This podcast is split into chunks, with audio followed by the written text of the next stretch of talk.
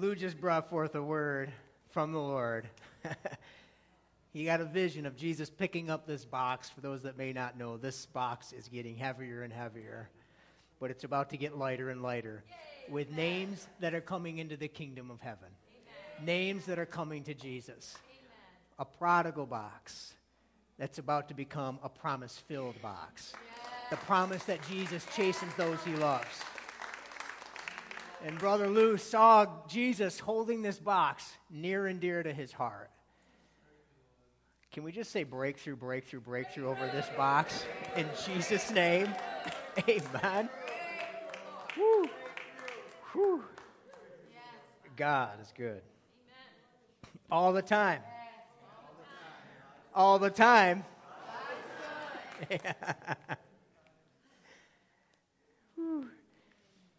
You may look around and see this land as a land full of problems.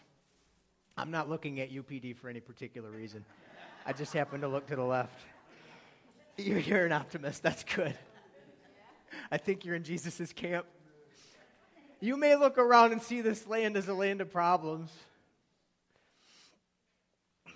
but God sees it as a promised land. Promised land in the scripture refers to a land of blessing. And we're tasting some of that commanded blessing when we dwell together in unity like we are today. Thank you, Lord, for the blessing. This message is a little trek, a little journey through the scripture about how God wants to work with us to take this land.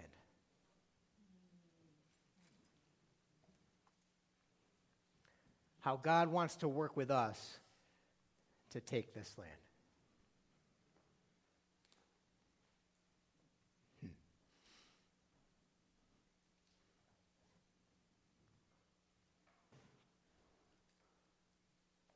There's a few different places in the book of beginnings, Genesis, where God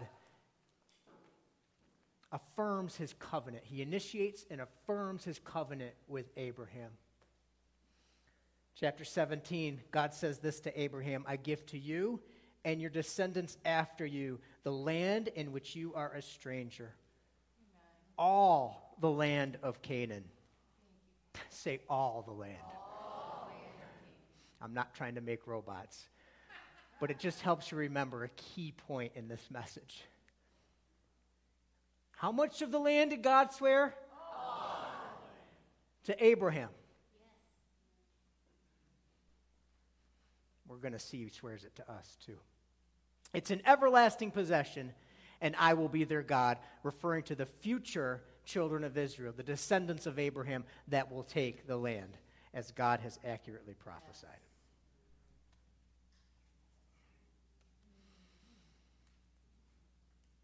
Four hundred years later, after bondage, for reasons that I don't want to go into now, but I can only go into limited depth with because sometimes God does things that are above us. How many know He's above us? His ways are higher than ours. I can't explain all the reasons. I will say this there was a fullness and a completion of the sin of the Amorites and other nations that God wanted to see come to pass because He's a merciful God. He doesn't, He does, He goes. He goes every, every distance. He's steadfast, long suffering, patient with us, giving us every opportunity to serve him. And he knew that they wouldn't, but he let them find and make their own choices, these wicked nations, including the Amorites, in the Canaan land. So we flash forward 400 years from when the, the Israelites are initially taken captive, and there's this guy named Moses that God raises up. Many of us know this, but permit me just to go into it a little depth in case someone doesn't. God raises up Moses, a leader, whom the enemy, through Pharaoh, tries to kill miraculously saves him, raises him up. He struggles with his calling, but eventually steps into it. And he's leading the people out after 10 plagues that the Lord has foisted on the Egyptians. 10 miraculous plagues. He's leading the children of Israel out. We see that in the book of Exodus, the great exit from Canaan, from Egypt.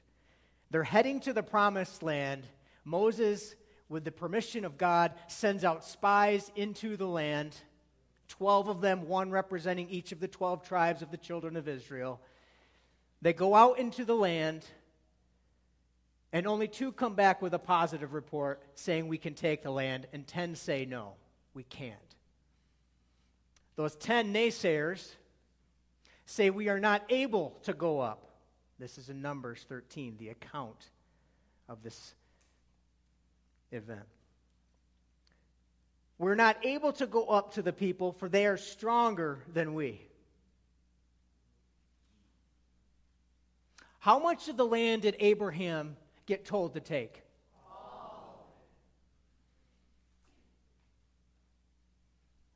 How much of the land do you think we're supposed to take? You're right, and you're going to see it in a minute even more. Conviction of the Holy Spirit. These 10 naysayers sway the perspective in the hearts of an entire nation.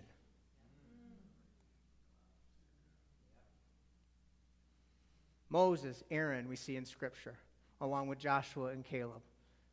Joshua and Caleb tearing their clothes in an absolutely impassioned expression of how disappointed, how passionate and zealous they are for the Lord to show himself strong and take the land. They tear their clothes because of these naysayers.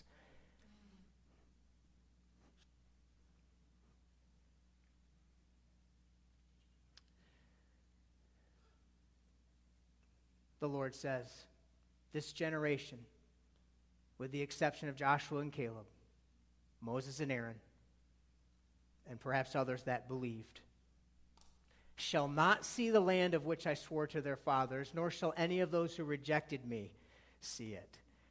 My prayer in earnest is that we will not reject what the Lord is commissioning us to take in this land.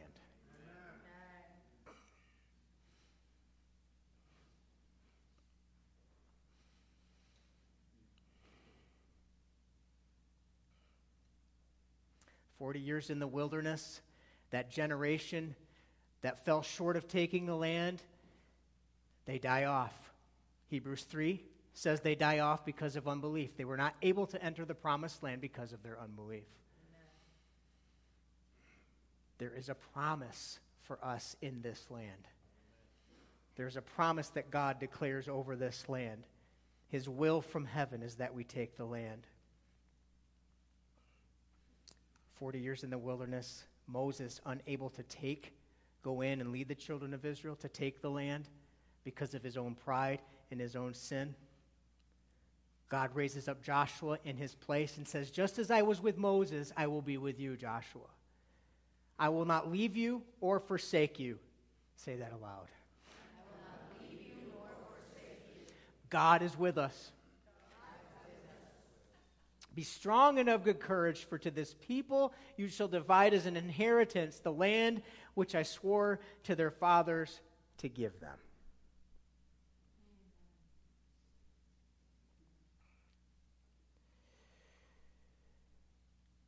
This is a simplified map showing the campaign, the conquest of this land by Joshua and the children of Israel. They crossed the Jordan River miraculously. As God was with Moses, he will be with Joshua, and he parts the Jordan for Joshua just as he parted the Red Sea for Moses. It stands up on a heap, and the whole of the nation of Israel is able to pass through. There's many signs and signals and miracles that we have witnessed in this house that should serve as a positive memorial for us to go forth and take this land, even though we don't see how to take it necessarily in our minds.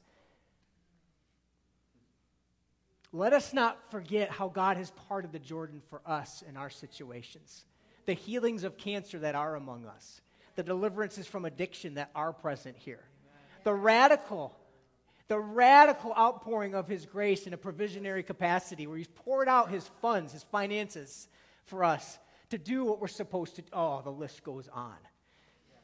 The list goes on. So many Jordan rivers have been crossed. They cross the Jordan River, they camp at a place called Gilgal, and you'll see Jericho right in the center of the map. is the heart, the very center point of this land that they're called to take. It's the most fortified city.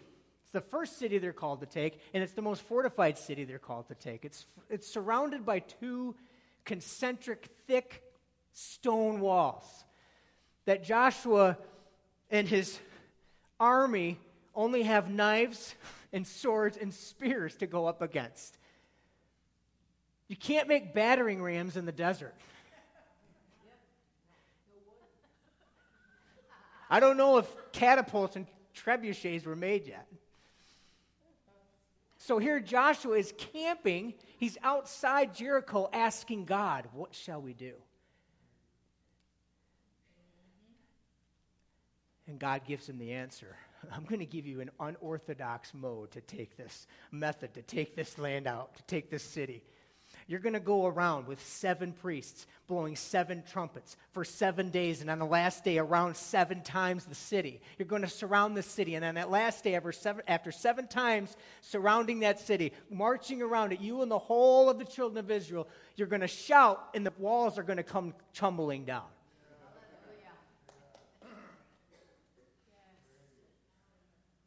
How many know that there's some walls that need to come tumbling down in this region?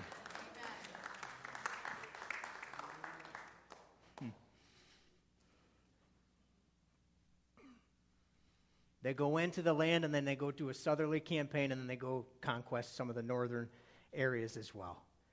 Joshua uh, 11 says they take the whole land, and implying that they had control of most of the land. I want to go back. This is a scriptural journey, a little trek, trying to establish why God how God wants to work with us to take this land. In the very beginning of creation, day six, God creates man. And he says, Let us, Father, Son, Holy Spirit, present in the beginning, let us make man in our image according to our likeness. Let them have dominion.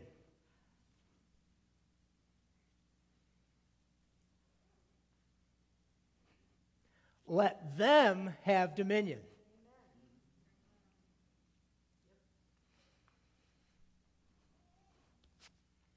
Over the fish of the sea, over the birds of the air, and over the cattle, over all the earth, and over every creeping thing.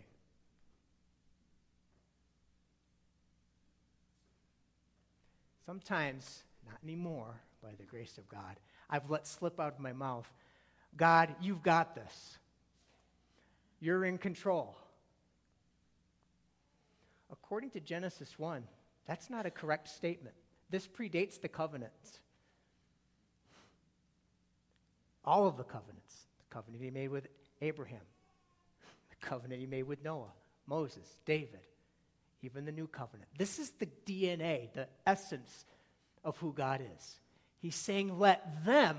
He's saying, in my sovereignty, in my almighty identity, I am designing it so that men will take the land. Let them have dominion. Radah in the Hebrew. Let them subdue. Let them bring into subject the land. God is in control. No, He's saying to us, I've commissioned you to work with me. I will not take the land, the promised land, with that first generation of the children of Israel. I will not take the land without them. They rejected me, so they will go into the wilderness and they will not occupy the land. But the second generation that's coming up after the Exodus, Joshua's generation, we will take the land. Even though we don't know how to take Jericho, even though we don't know how to take this land, we will step into it. And now, and now I will work with them.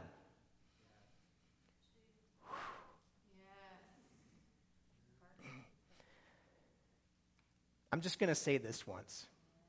My passion is for this land. My passion is not, I'm not coming down hard on anybody. I am passionate. This is a hill that I'm willing to die on. I'm just confessing that. To my dying breath, I am going to work and do my best to take this land. So if I'm coming across as strong, it's because I feel the zeal of the Lord. I hope you do too. Verse 28 of Genesis 1. Then, G- then God blessed them and said to them, Be fruitful and multiply, fill the earth and subdue it.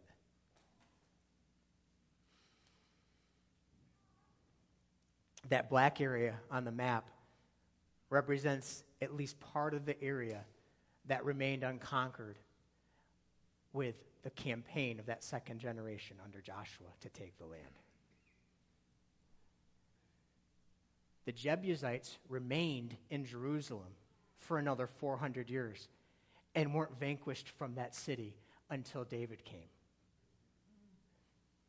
Joshua, in an ill advised decision, gets deceived and making a partnership, a treaty, a covenant with the Gibeonites. Oh, we're from a far off land, they say. We're not the occupants here that you need to, that God has told you to take away. We just want protection. We'll serve you. Deceived into making a covenant. The, the city of Gibeon remains unconquered.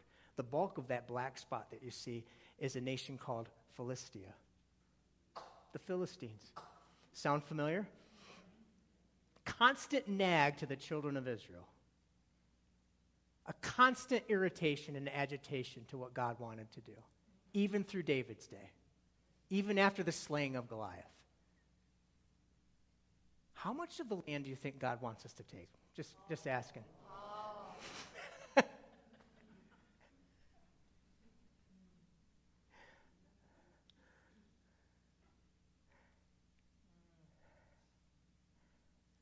This is what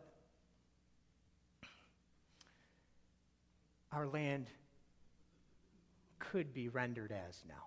I'm not, I don't know exactly.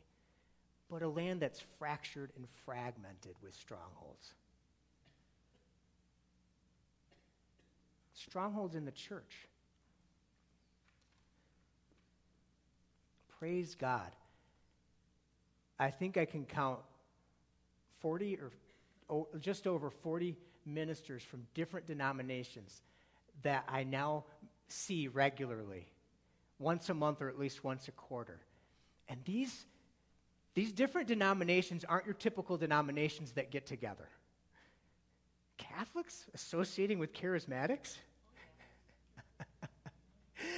Presbyterians, Methodists, Episcopals, Baptists? It's really good. We need more of that. That's just one of the black spots in this, in this area. Bondages. How many of us are so disappointed when the next person, maybe it's a nephew, maybe it's a son, maybe it's a granddaughter, starts getting hooked on drugs? These are, that's, that's an area of bondage in this area. There's an assignment from the enemy to uh, counterfeit what God has, the fulfillment that God has in Himself, and lure kids and tempt them and pull them away and destroy them. Oh, God is in control. God's got it. While we sit back on our Facebook accounts and just hours and hours not interceding on our knees and praying. We wonder why more. We don't see more. Oh, hunger, desperation for those that are lost. What if it was your child? And I know there are some here. But for the rest of us, can we assume that burden that the other person is carrying?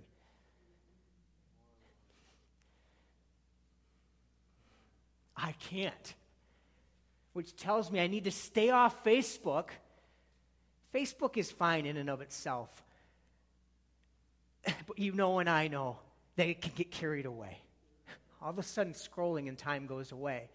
and we say we don't have time to be on our knees and time to take on the hunger and the thirst that God wants to give us, a holy hunger, because our priorities are all askew. Yes.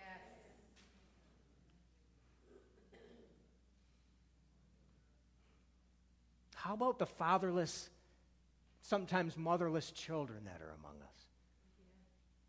That's a stronghold in this area that God wants to remedy. He wants to heal. He wants us to take land. You got it, God. Oh, I've got to go grocery shopping. I got to go shopping online for clothes. I got time to watch this ball game. And that little thought that said, I need to pray for little Johnny.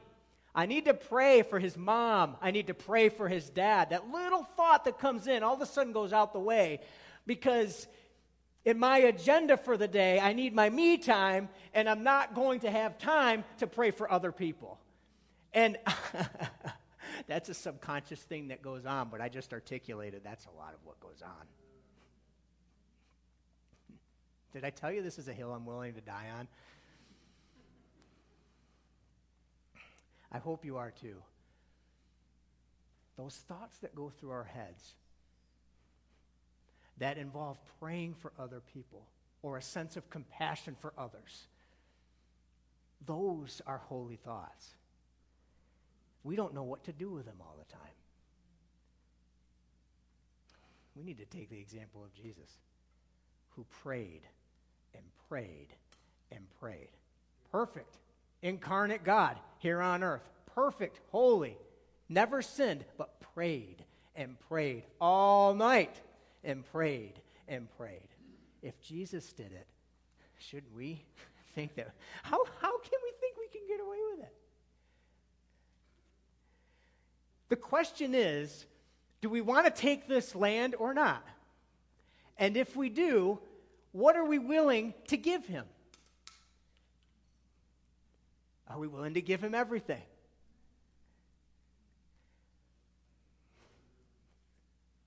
And there was silence at ACF.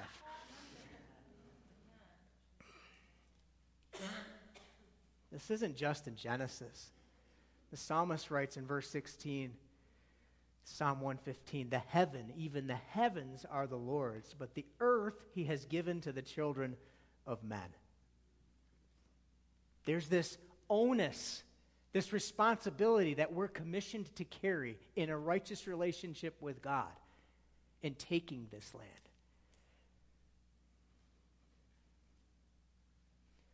Psalm 8 says this What is man that you are mindful of him, and the Son of Man that you visit him?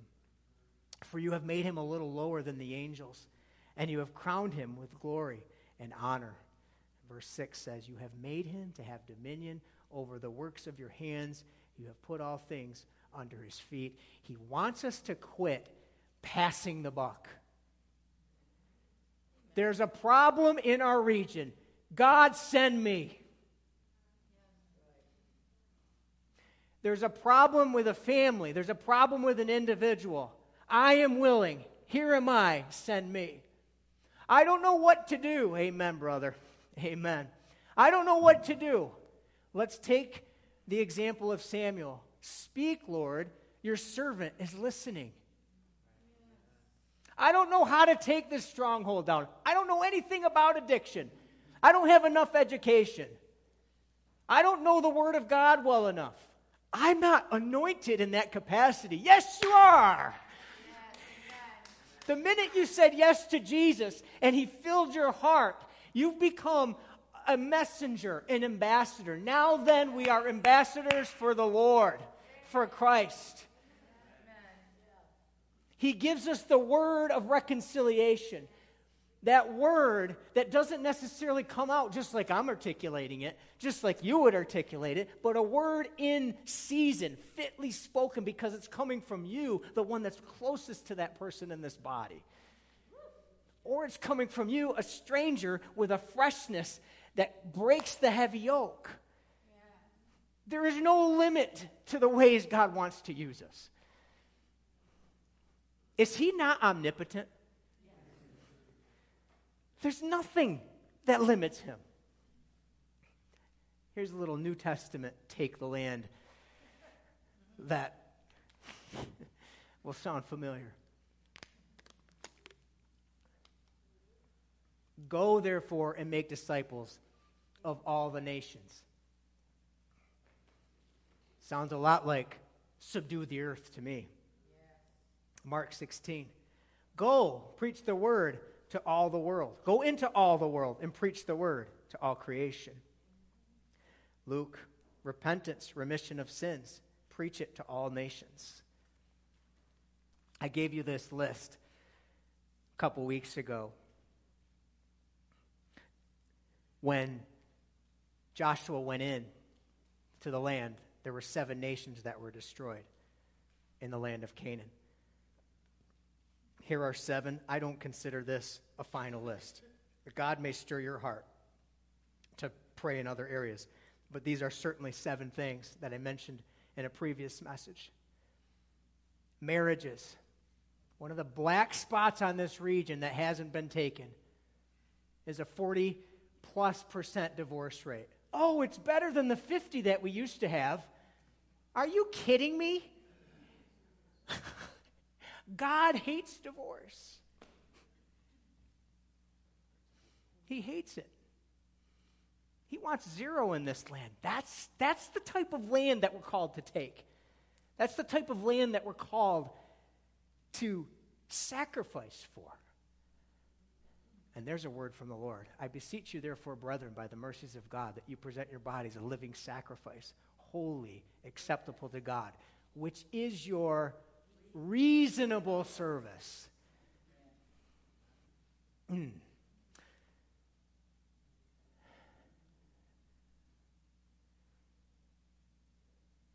There's a lot of good things going on in this church. There are a lot of good things.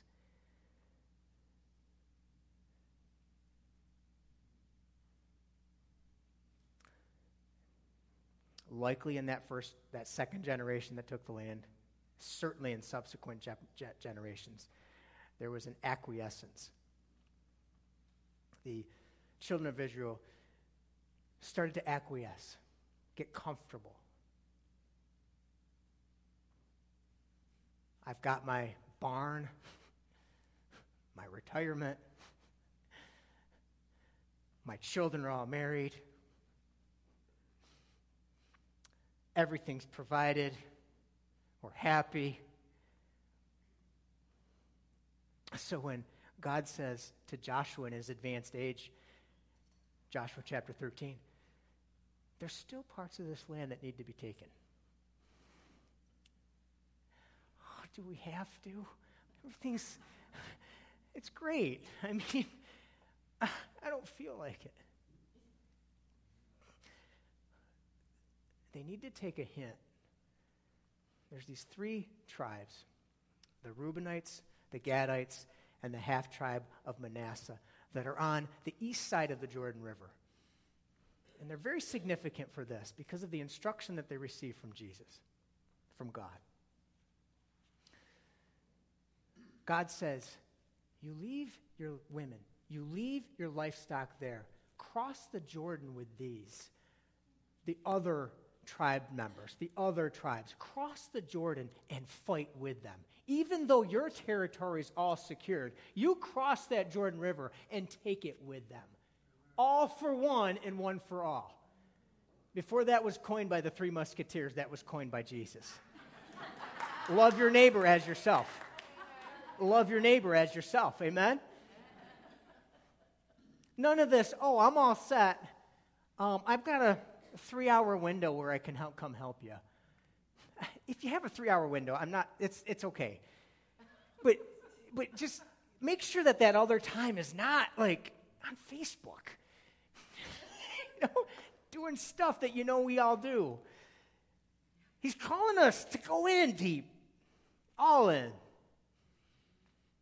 for each other. And you know, as we do, this world is going to be changed because it's something that the world doesn't have. Yes. Outside of the church, outside of loving one another, that communion in Him and communion with each other, the world does not taste that. And they yearn for it. Even though they don't know it consciously, they yearn for it in their hearts. It came to pass when Joshua was by Jericho that he lifted his eyes and looked. This is before he's taking the, the, the city. And behold, a man stood opposite him with his sword drawn in his hand. The New King James gets it right and capitalizes man, his, because it's Jesus. And I'm going to show you why. And Joshua went to him and said to him, Are you for us or for our adversaries? So he said, No, but as the commander of the army of the Lord, I have now come. And Joshua fell on his face to the earth and worshiped and said to him, What does my Lord say to his servant? Anytime there's bowing before some kind of supernatural uh, visage, a vision, it's only corrected when it's not the Lord Himself. Stand up. I'm an, only an angel. I'm just a messenger of the Most High. This is not corrected. So this is either Father, Son, and Holy Spirit. But when we look at the definition of who Jesus is, John 1, verse 14, the Word, Logos, became flesh and dwelt among us. God, same yesterday, today, and forever, reveals himself through Jesus, his Word, his communication. He reveals himself through Jesus. Notice the sword that's in the man's hand. What is the sword of the Spirit? The Word of God, the Logos. This is Jesus talking to Joshua. The Greek word for Joshua is Jesus, Jesus. This is Jesus with a capital J talking to little Jesus, who's going to be his instrument of salvation, his instrument of conquering the land. All scripture is given by inspiration of God and is profitable for doctrine, for reproof, for correction, for instruction in righteousness. This is an Old Testament passage that in the ever present time, for the here and now, applies to us. We need to take an example from Joshua, how God wants to work with us, how Jesus wants to use us to go in and take the land. I can't see how to take this Jericho. I can't see how these walls are going to come down. Jesus is saying, Spend time with me. Take a look at my sword. I'm going to give you instruction. All those sevens mean completion. He is the author and finisher of our faith. He's the author and completer of that which He has created. He perfects things. He makes all things good for those that love Him and are called according to His purpose.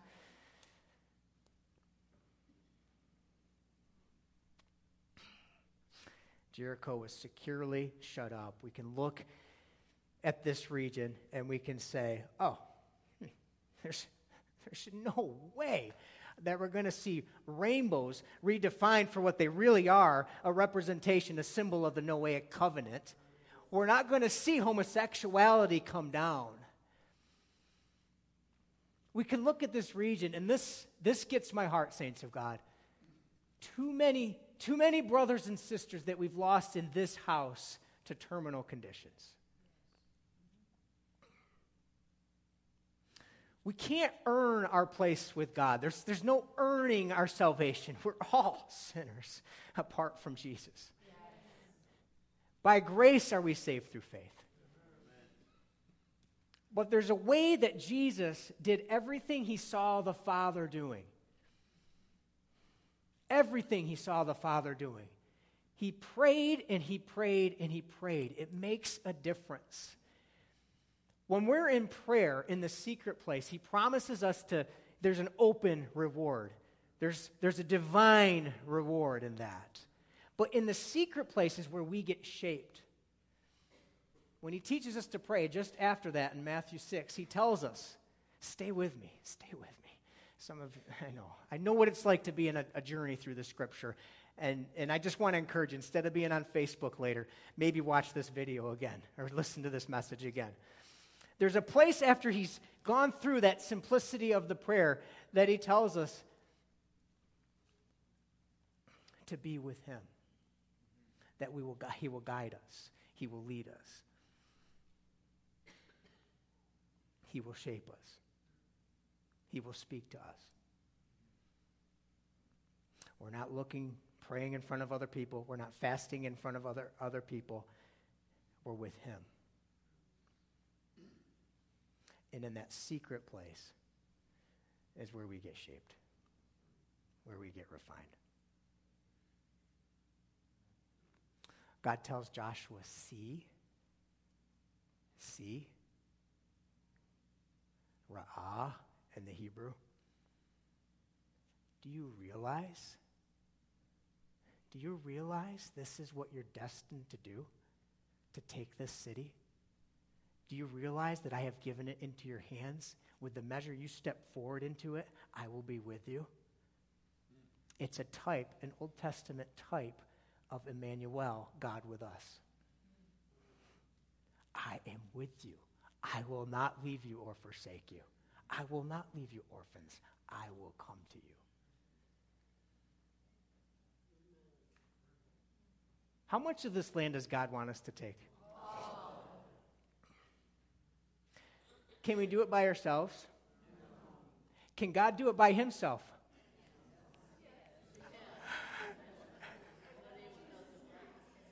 He's, uh, uh, uh, uh, I asked that question for a reason. Pay attention, pay attention. He is almighty, He's sovereign. But He, in His almighty omniscience and sovereignty, has designed it that we have dominion. Yes. We take the land. Yes. He has chosen not to do it without us, just like He did with that first generation. This land will remain unoccupied by righteousness if we don't step forward in faith and take the land. He's, how about this? Will God do it with us?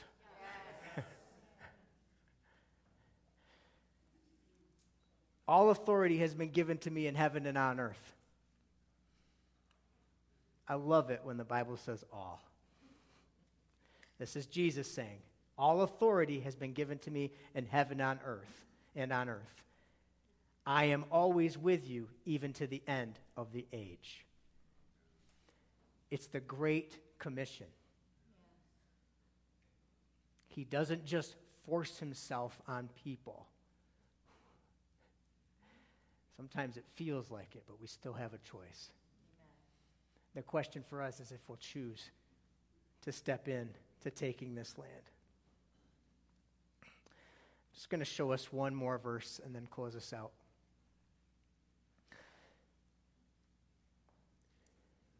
These are the words of Jesus in the last week leading up to his death. Jesus went throughout Judea, Galilee, and Samaria, preaching the word and seeing many come to the Lord. But he didn't see all of those lands won. He didn't see everybody in those lands come to reconcilia- reconciliatory faith in Jesus. He didn't see any of them coming into trust God. All of them. He saw many. Rose the dead, that's for us. Cast out demons. Laid hands on the sick, they were healed many, many things. He tells us to go. And he says this before he dies on the cross Most assuredly, I say to you, he who believes in me, the works that I do, he will do also. Amen. And greater yes. works than these he will do. Jesus chose to lay down his life and stop when God told him to. No one takes it from me. I'm, I'm, I'm dying no one takes my life from me. I give it of myself. Right? That's, that's Jesus. He chose to do that because he was commissioned by the Father to do so, so that we could enter into our commission and take the land. where Jesus did exactly what God the Father wanted him to do voluntarily laid down his life for us so that we could take up our cross and follow him and, and step into the commission in increasing measure. Where Jesus laid down his life, he wants us to continue and take the land. All nations, all the world, all creation under him.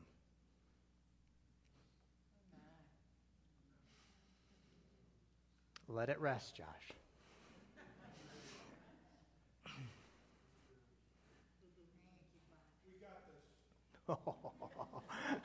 praise God. Uh,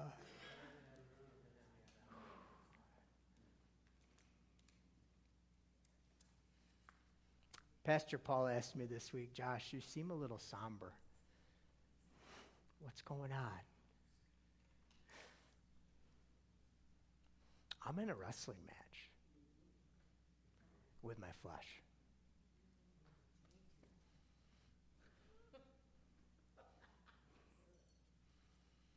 Because I know deep in my bones that this is what God wants us to do. But my flesh says, well, just do a little bit.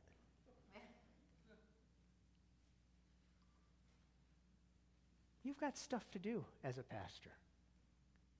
We all have stuff to do.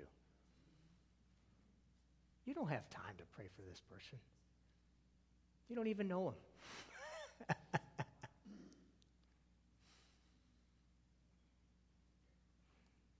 Haven't you done enough? I'm in a wrestling match. And so the somber that Pastor Paul was observing was an honest getting down on my knees in the Spirit and saying, God, I don't want to give any more ground to the flesh. Amen. I don't want to give any more ground to less than what you've called me to do. I want to invite you. You don't have to get on your knees. You can if you want. I want to invite you to join me in that. That's what I feel in the Spirit. It's not me necessarily. I mean, it is me. But more I, don't, I don't want this to be manipulative. You're free. You're free to choose. I've been in, since my first week out of the womb, I've been in churches like this. There's been plenty of services like, I am not buying that. You need to buy this, though. But there's grace and there's patience. He's calling us to take up our crosses in a more complete way. Jesus says this A new commandment I give you, that you love one another as I have loved you. This is all about that. I need to love my brothers and sisters. I need to love others with the same love that Jesus had. It's only possible in him. It's only possible by his grace. And right now, I'm just asking you to join me. Father, we thank you for your grace that enables us to receive the fullness of your love. The love that never fails. The love that you've destined me to receive.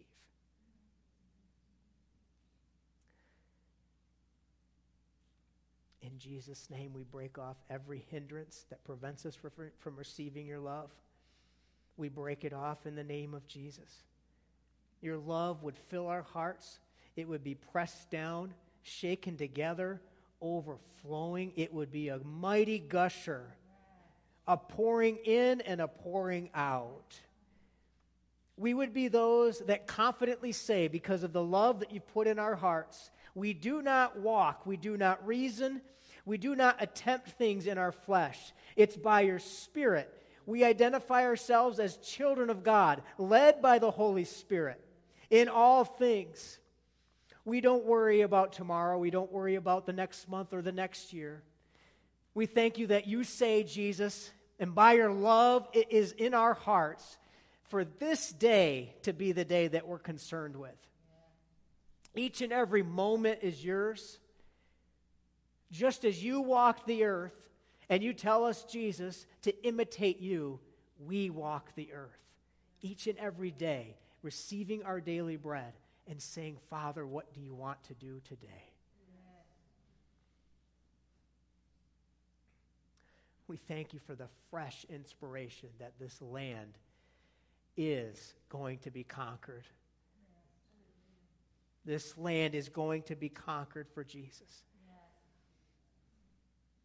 We thank you for the blessing that you have on this land, Lord. I'm just going to leave it at that. Dan, if you would put some music on, you feel free to leave if you, if you need to. But just stay in prayer. That is where the battle is. It's a spiritual battle, it's in prayer. Pray this Search me, O God, and know my heart. Try me and know my anxieties, and see if there's any wicked way in me. Go deep, Father. Go deep in my heart. Go deep in our hearts. Search us. Anything that's not of you, it would be unearthed, it would be revealed in your light so that we can turn from it. Turn from it. Repent. Thank you, Father, for lifting off heaviness as we are with you right now. The heaviness and the burden, how the flesh has just just bogged us down in so many ways and prevented us from stepping into your marvelous light, stepping into the God given destiny that you have for us. We thank you, Lord, that you're revealing those burdens and they're being let go in the name of Jesus. There is nothing we will not do for you, Father. There's nothing that you will not that you, we will not do without you. You're always with us. Always with us. We bless your good and perfect work in our hearts. In Jesus' name.